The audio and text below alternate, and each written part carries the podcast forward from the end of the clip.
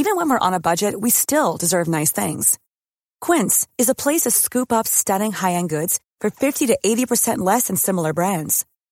They have buttery soft cashmere sweaters starting at $50, luxurious Italian leather bags, and so much more. Plus, Quince only works with factories that use safe, ethical, and responsible manufacturing. Get the high-end goods you'll love without the high price tag with Quince. Go to quince.com slash style for free shipping and 365-day returns. Millions of people have lost weight with personalized plans from Noom, like Evan, who can't stand salads and still lost 50 pounds. Salads generally for most people are the easy button, right? For me, that wasn't an option. I never really was a salad guy. That's just not who I am. But Noom worked for me. Get your personalized plan today at Noom.com.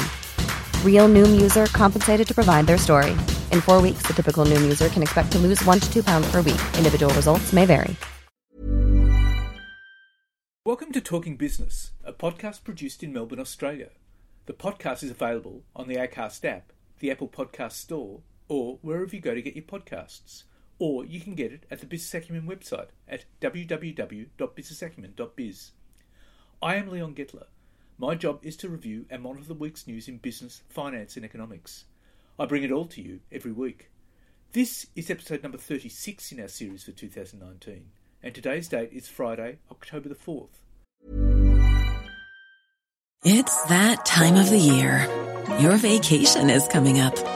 You can already hear the beach waves, feel the warm breeze, relax, and think about work. You really, really want it all to work out while you're away. Monday.com gives you and the team that peace of mind. When all work is on one platform and everyone's in sync, things just flow wherever you are. Tap the banner to go to Monday.com. Many of us have those stubborn pounds that seem impossible to lose, no matter how good we eat or how hard we work out. My solution is plush PlushCare. PlushCare is a leading telehealth provider with doctors who are there for you day and night to partner with you in your weight loss journey. They can prescribe FDA-approved weight loss medications like Wegovy and Zepbound for those who qualify. Plus, they accept most insurance plans. To get started, visit plushcare.com slash weight loss. That's plushcare.com slash weight loss. First, I talked to Domenic Carosa, the CEO of influencer platform Crowd Media. And then I'll be talking to RMIT economist Professor Sinclair Davidson, analysing the Morrison government's latest budget update.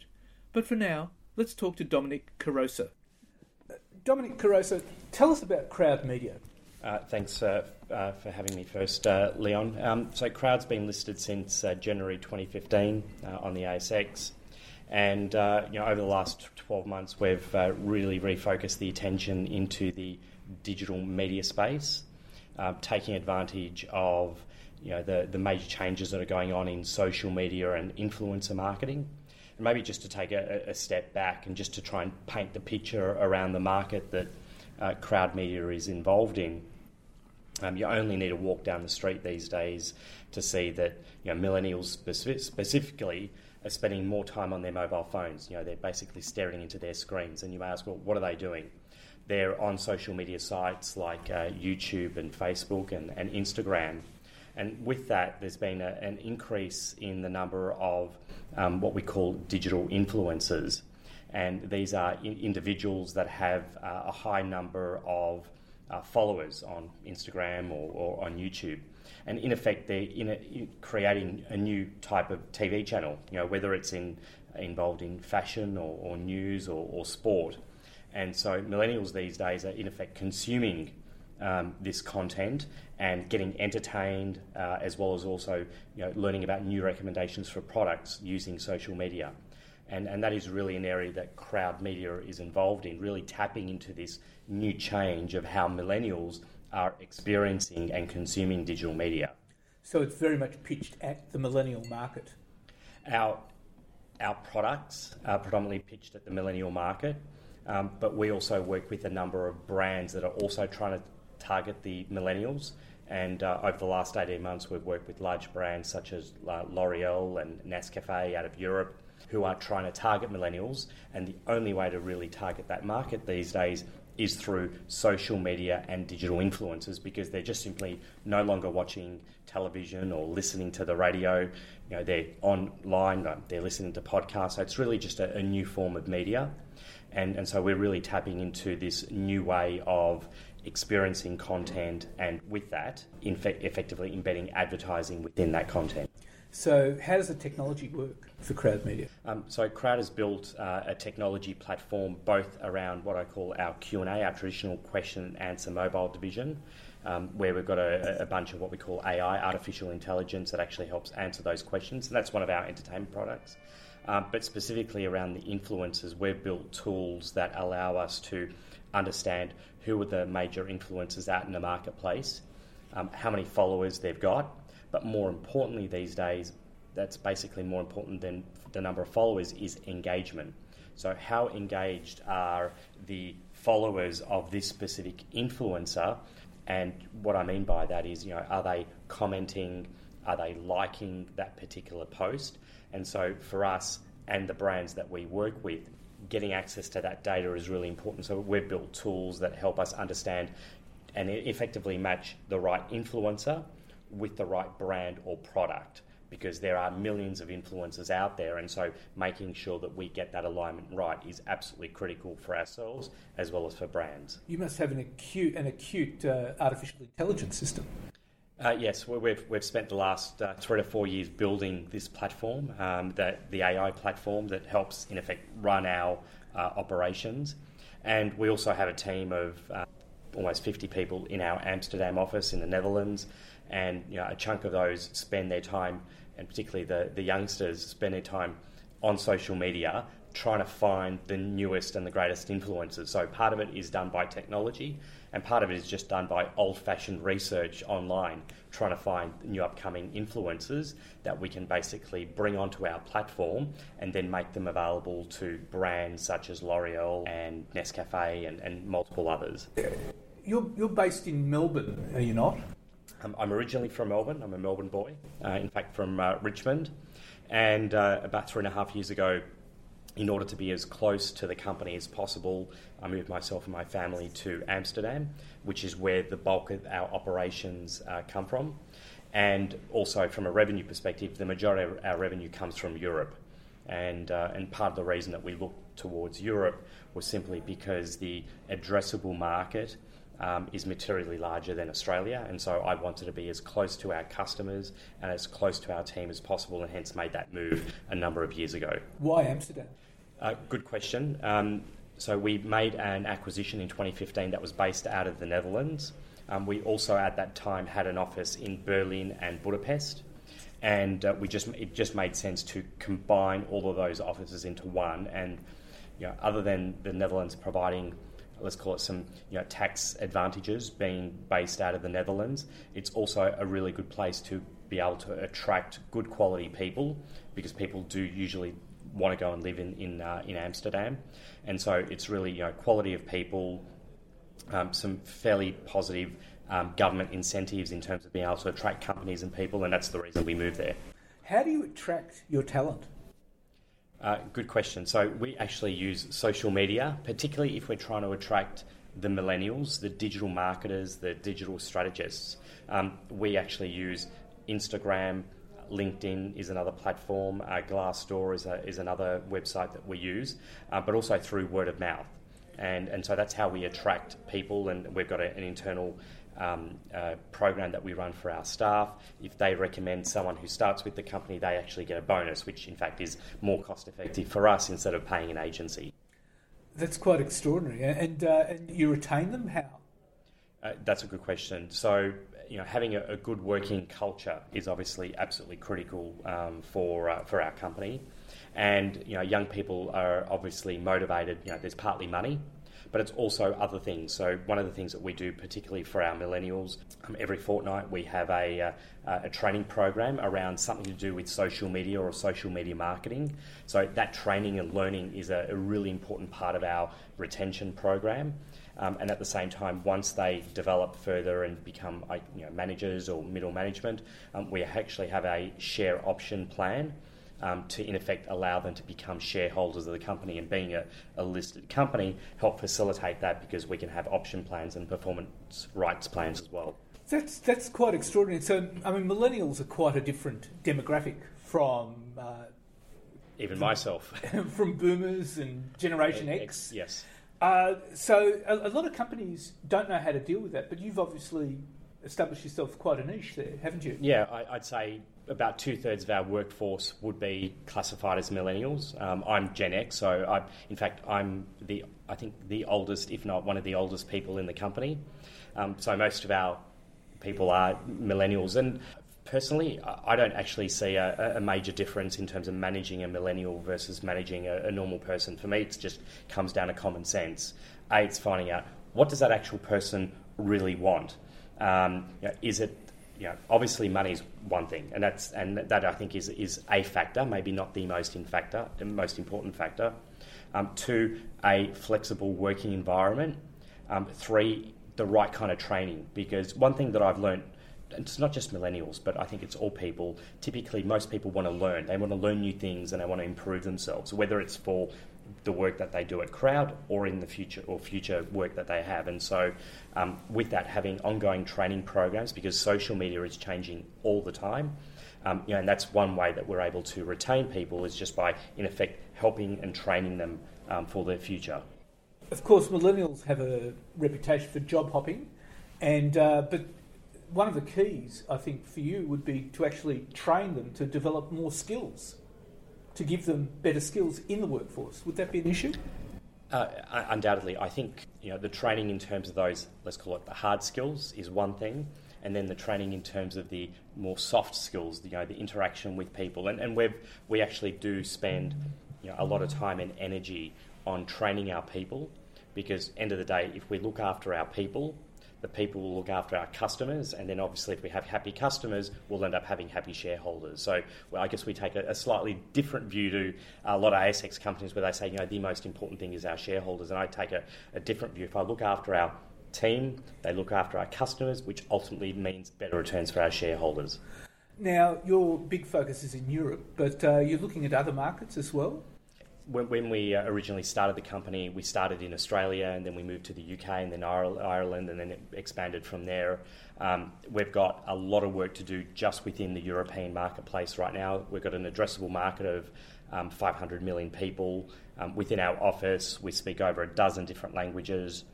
Um, and that's one of the positives of living in Europe. Typically, you have people that don't just speak one language, but they speak multiple languages. You know, we are looking at some other markets in Asia and the US but we have a lot of work still to do within the European marketplace.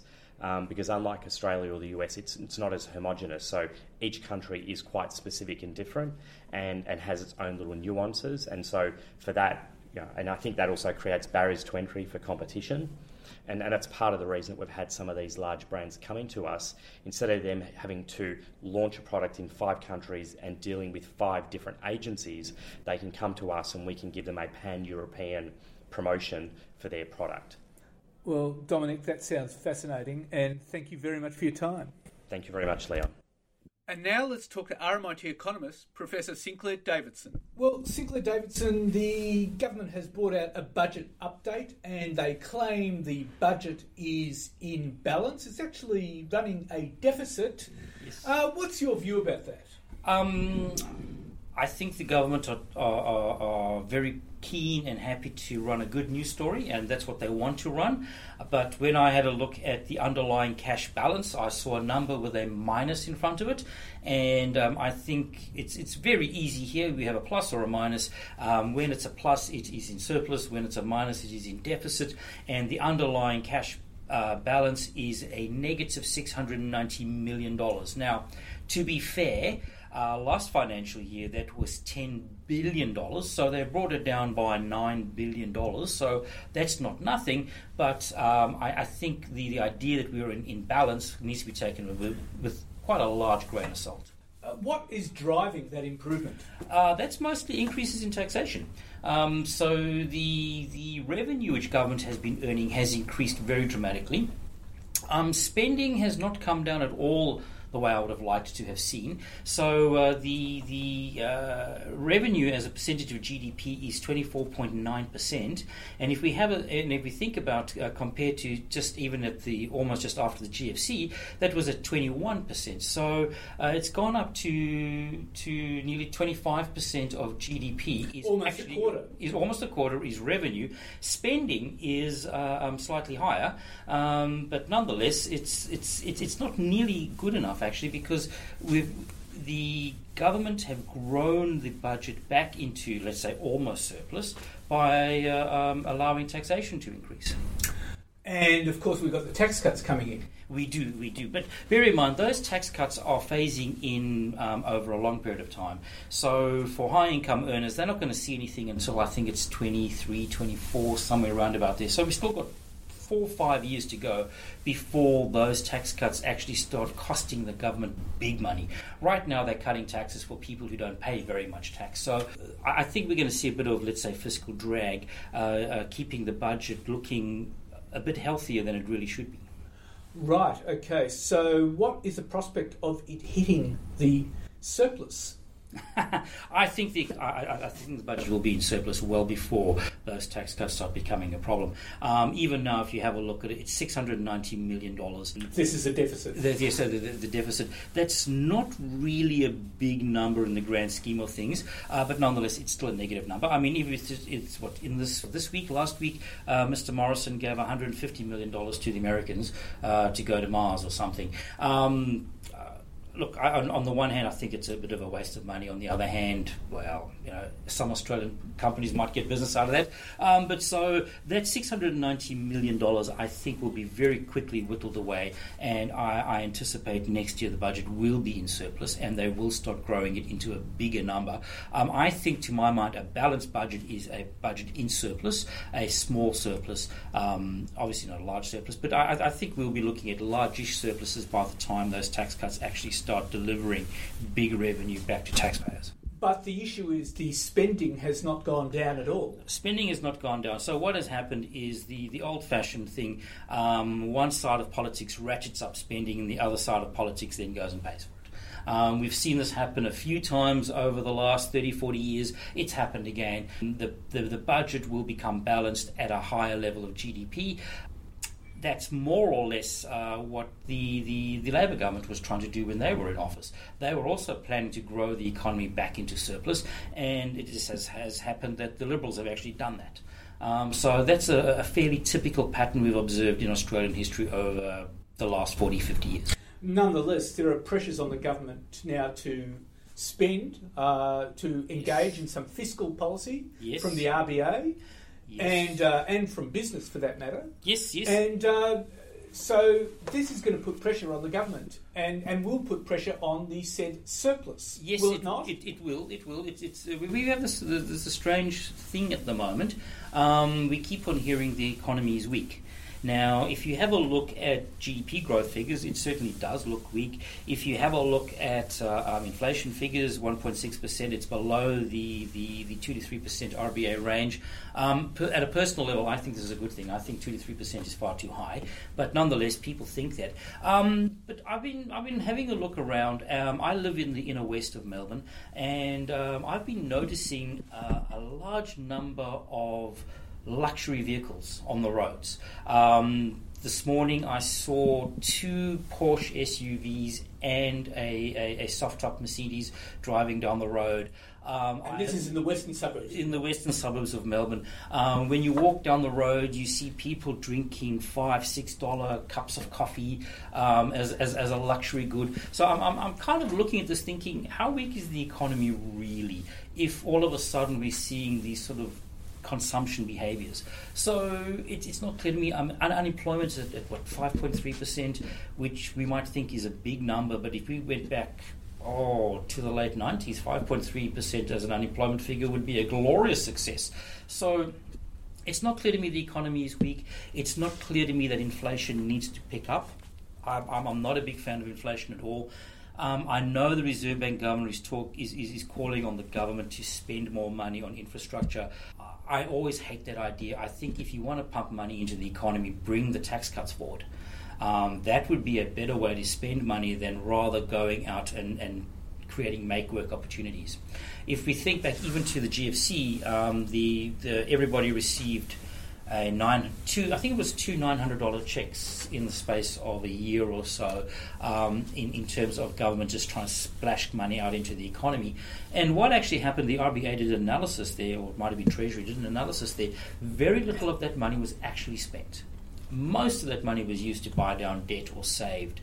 So it's not clear to me that cash handouts or or big spending projects that are, are probably unnecessary should be undertaken. If a project is a good project, it should be done anyway.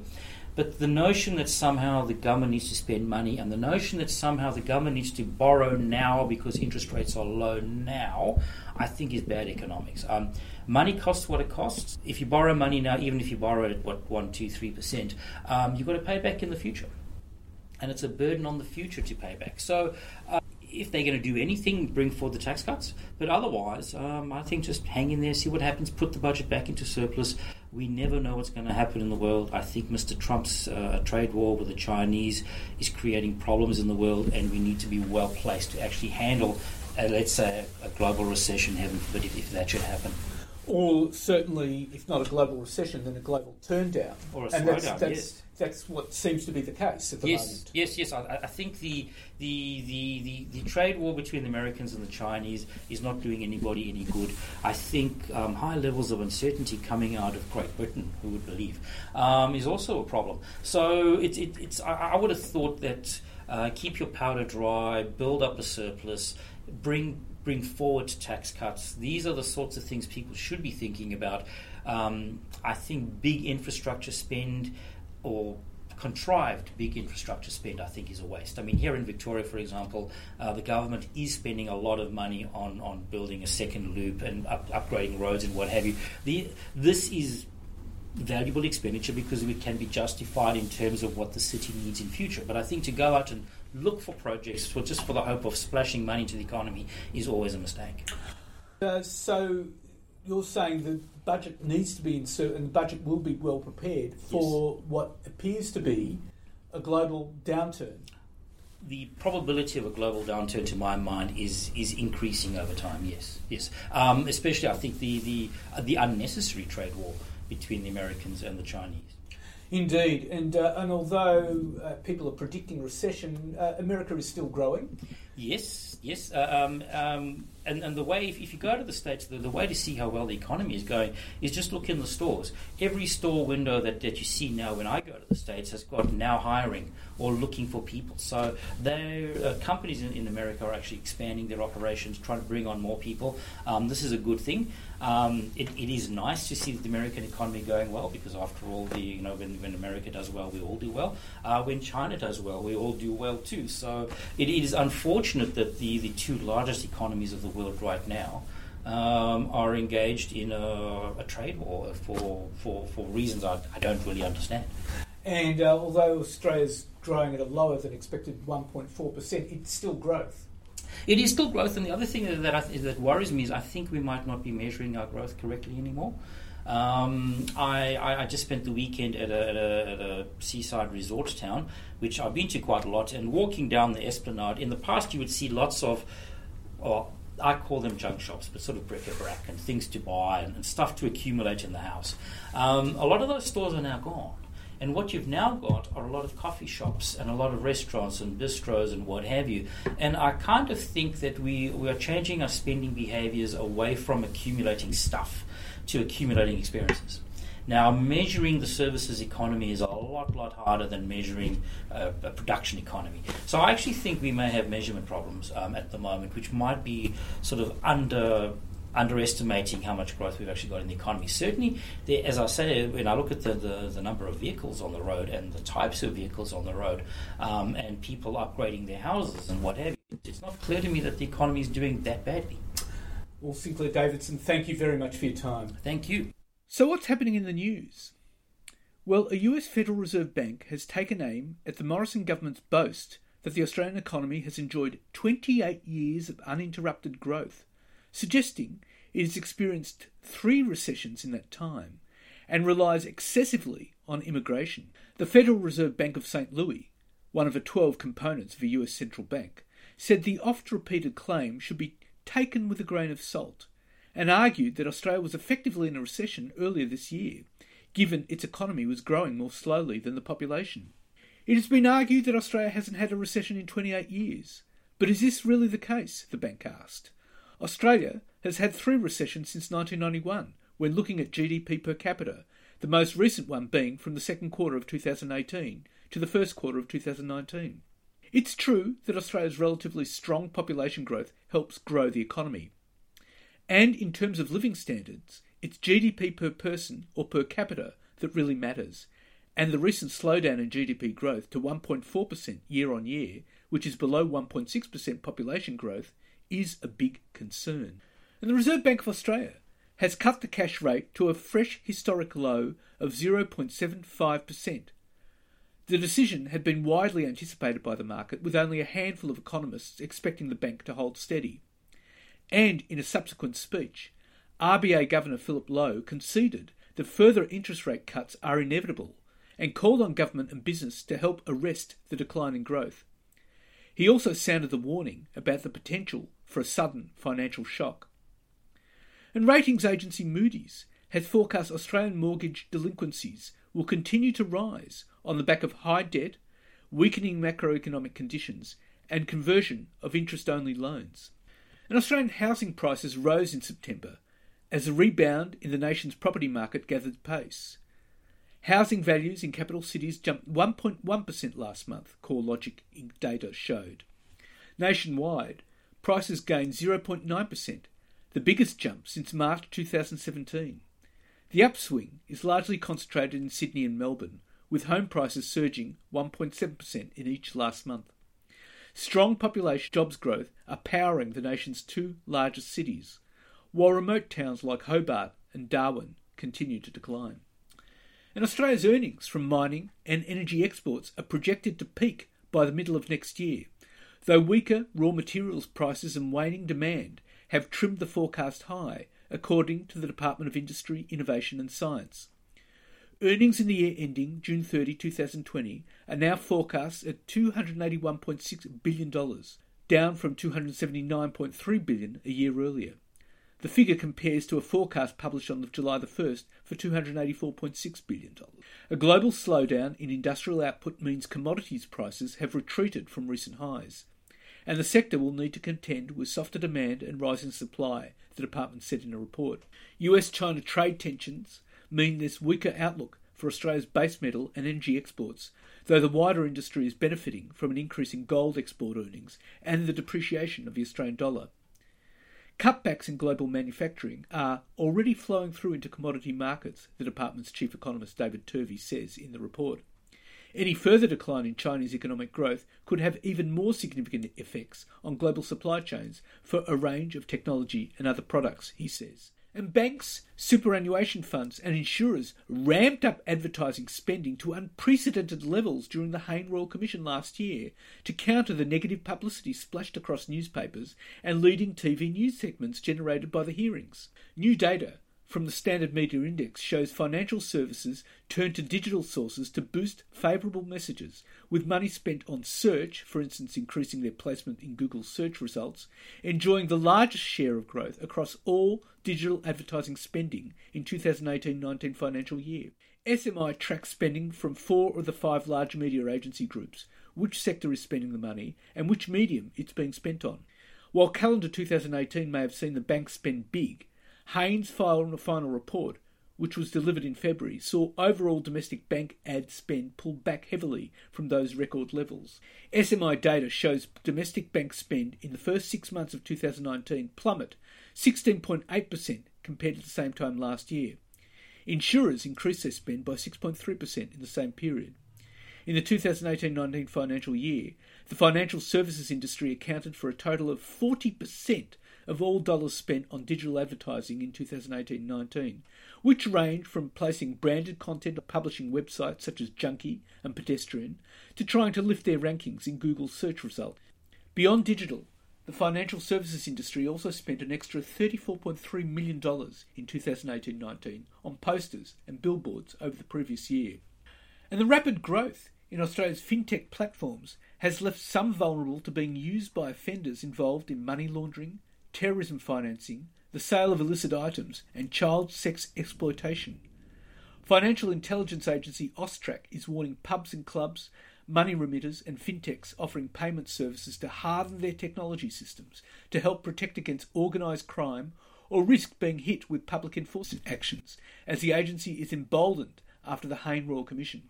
After last week ordering United States payments giant PayPal to appoint an auditor to investigate issues with its international transaction reporting, Austrac Chief Executive Nicole Rose warned companies in the gambling and other money handling industries they also could be targeted if they avoid responsibilities to prevent money laundering.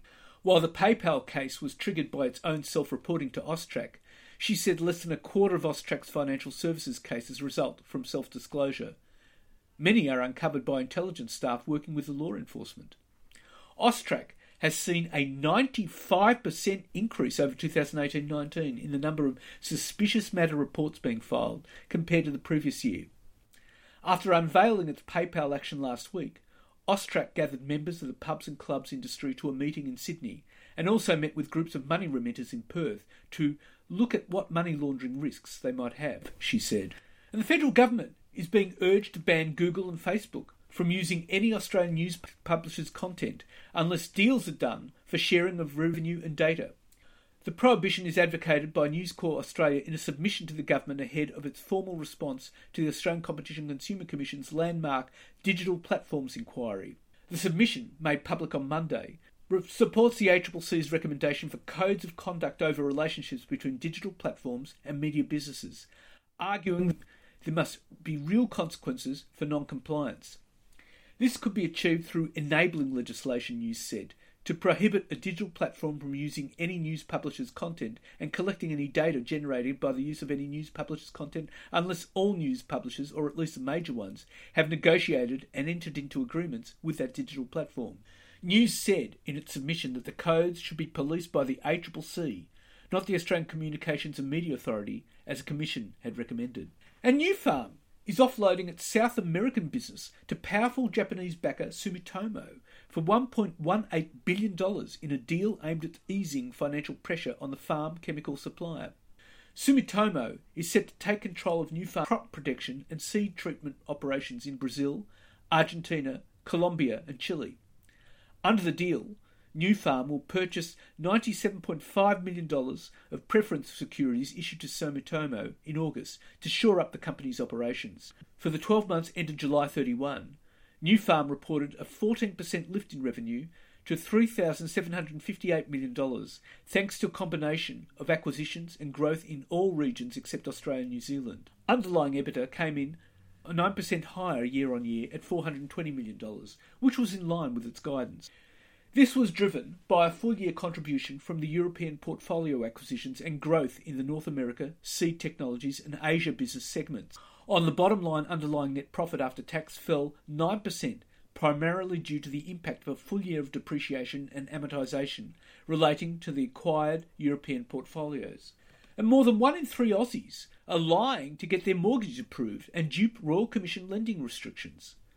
More Australian home buyers are submitting false information in order to obtain mortgages, despite banks and brokers promising tougher lending checks in the wake of the Banking Royal Commission, a new survey by investment bank UBS has found. The number of home loans applicants obtaining a mortgage after inflating their income and downplaying their living costs has jumped to record levels, according to research from UBS. For people who had their mortgage applications rejected twice, 76% of them conceded they provided inaccurate or misleading information.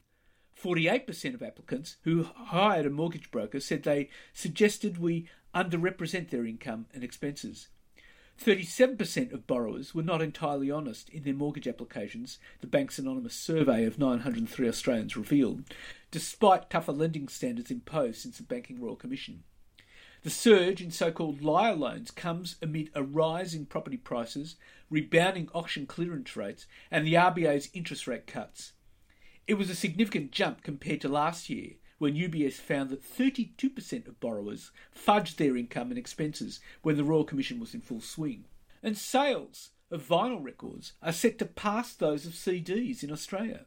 In 2009, CDs were responsible for 72% of Australian music industry revenue and vinyl less than 1%. Ten years later, streaming has scooped up 83.13% of sales. Yet vinyl is predicted to account for 6.37% sales, with CDs getting just 5.37%. Vinyl's rebirth has been largely driven by independent record stores who persevered with the format through the dark years of public neglect. And over half, or 56%, of Australian office workers have had their data compromised as part of a breach or hack, including nearly 3 in 10, or 28% more than once, according to a survey of office workers in Australia, the US, UK, and Japan. According to the survey report Hook, Line and Sinker Why Phishing Attacks Work by global IT security company Webroot and undertaken in partnership with Wakefield Research, 30% of Australian respondents did not take the basic step of changing their passwords after the incident, and only one in three, or 33%, informed a government agency. Webroot says that not only is this false confidence potentially harmful to an employee's personal and financial data, but it also creates risks for companies and their data. The survey also revealed that while a majority of Australian office workers, or 91%, reported being able to distinguish a phishing message from a genuine one, more than half, or 60%, also admitted to having clicked on a link from an unknown sender while at work, especially from email, at 75%. And two big companies are underpaying workers. First, Wesfarmers has revealed it underpaid thousands of workers by $15 million over a decade due to payroll errors. The retail giant's industrial and safety arm identified underpayments affecting about 2,000 current employees and 4,000 former employees at Blackwoods, Workwear Group, Coregas, and Greencap. And more than a dozen subway outlets across the East Coast have been caught underpaying employees as part of an ongoing investigations into the franchise network. The Fair Work Ombudsman revealed on Tuesday it had recovered $81,638 for 167 current and former underpaid employees following investigations into 22 Subway franchisees in New South Wales, Queensland, and Victoria. The watchdog found 18 of the 22 franchisees were breaching workplace laws by failing to pay minimum wages, casual loadings, holiday, and overtime rates, or not keeping proper employment records or issuing proper pay slips. Inspectors have issued the franchisees with seven compliance notices to rectify breaches, nine formal cautions about future non compliance, and nine on the spot fines for record keeping and payslip breaches, totaling $5,880. The latest payback total means that FWO has recovered almost $150,000 for underpaid subway employees over the past two financial years. And National Australia Bank will take a billion dollar hit to its full year profit after announcing it has put aside $1.18 billion to fund customer remediation, predominantly in its financial advice operation. The announcement brings NAB's total projected customer remediation bill to just over $2 billion. In an announcement to the ASX on Wednesday morning, NAB said the latest remediation package would go towards refunding advisor service fees paid to self employed advisors. The charging of advisor service fees to customers who weren't receiving any advice was one of the most widespread and systematic instances of misconduct exposed by the Hayne Royal Commission. The revelations concerning NAB resulted in the resignation of Chief Executive Andrew Thorburn and Chairman Ken Henry. And Hungry Jack's founder Jack Cowan and CSIRO's $232 million innovation fund will lead the construction of a $20 million Australia First facility for processing grain, legumes into alternatives to meat. The factory will supply V2 Food, a new plant based meat venture by the National Science Organisation, its innovation fund backed by institutional investors like Hostplus and Cowan's Competitive Foods, the supplier and operator of more than 430 Hungry Jack's restaurants nationwide. Camping and hiking gear retailer Kathmandu is expanding into surfwear agreeing to buy iconic Australian surf brand Rip Curl from founders Brian Singer, Douglas Warbrick for 368 million New Zealand dollars. That's 350 million Aussie dollars. Christchurch-based Kathmandu said the Rip Curl acquisition creates a $1 billion opportunity for the company together with its Oboz footwear brand.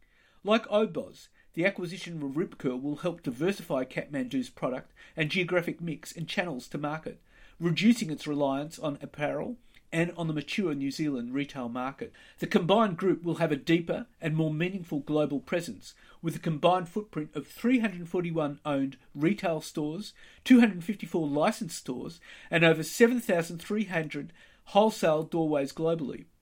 This is expected to drive scale benefits. Rip Curl was founded in Bells Beach by surfers Brian Singer and Douglas Warbrick in 1969. They own 90% of the company, with the remaining 10% spread across associates of the founders. Kathmandu was founded in Christchurch in 1987 and is dual listed on the New Zealand and Australian stock exchanges. And that's it for this week. And next week I'll be talking to Colin Anson, digital entrepreneur and the CEO and co founder of a child protection image and photo storage solution, Pixevity. And I'll be talking to AMP Capital Chief Economist Shane Oliver about the RBA's latest rate cut and what's ahead. And of course, I'll be bringing you all the week's news. In the meantime, you can find me on Twitter at TalkingBizBRZZ, on Facebook and on LinkedIn. And if you want, leave a comment.